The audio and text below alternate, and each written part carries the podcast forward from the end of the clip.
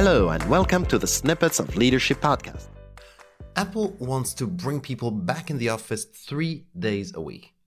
TikTok is doing the same, and Google would like to cut employees' pay for the ones that choose to work remotely up to 25%.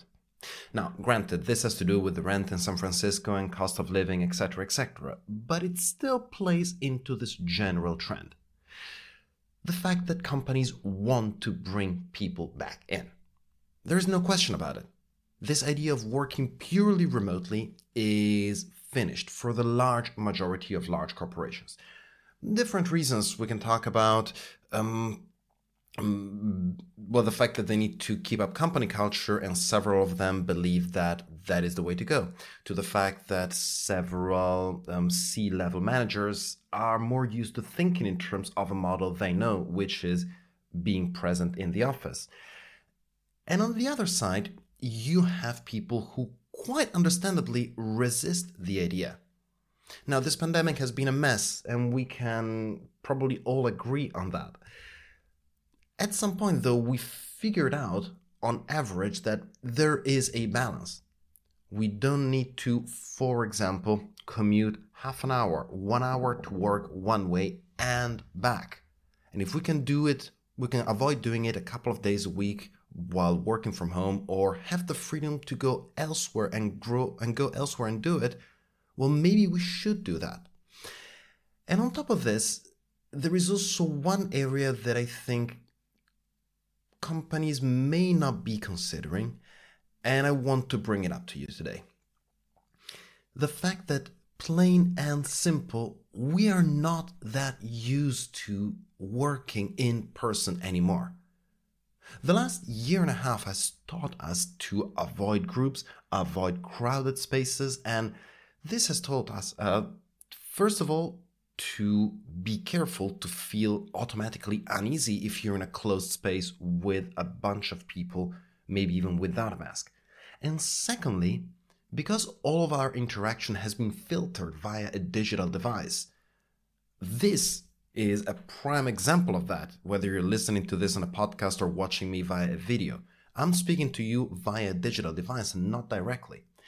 And I had a workshop the other day which was the first one in which I have been in person with other people all in the same room.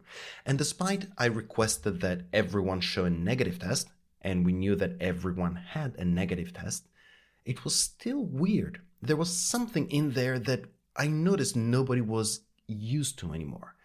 So, if that is true for me and it's true for us, and it's going, I assume that it's going to be true for a number of people so at this point, what do we do? What do we need to understand?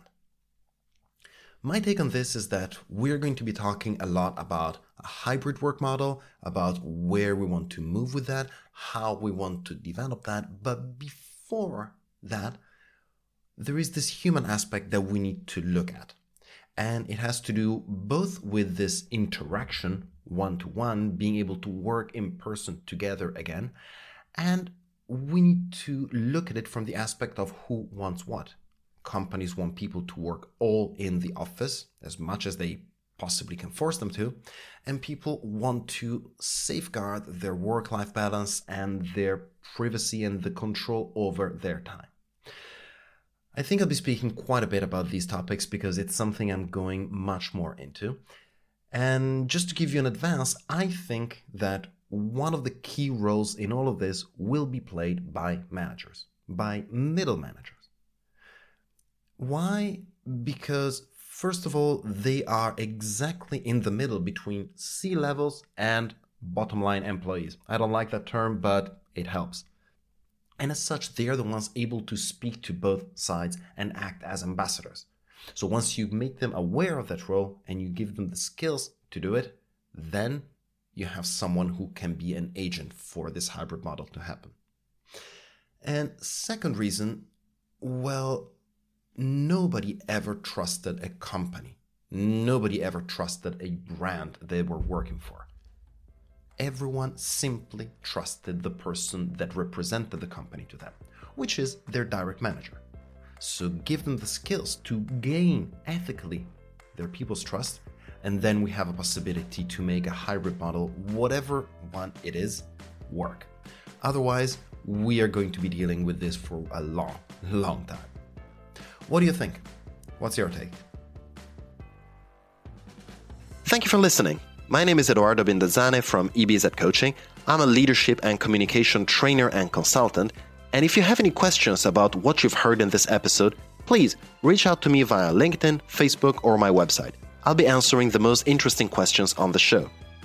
And if you know someone that will benefit from this type of content, please make sure you recommend this podcast to them. Thank you and see you next time.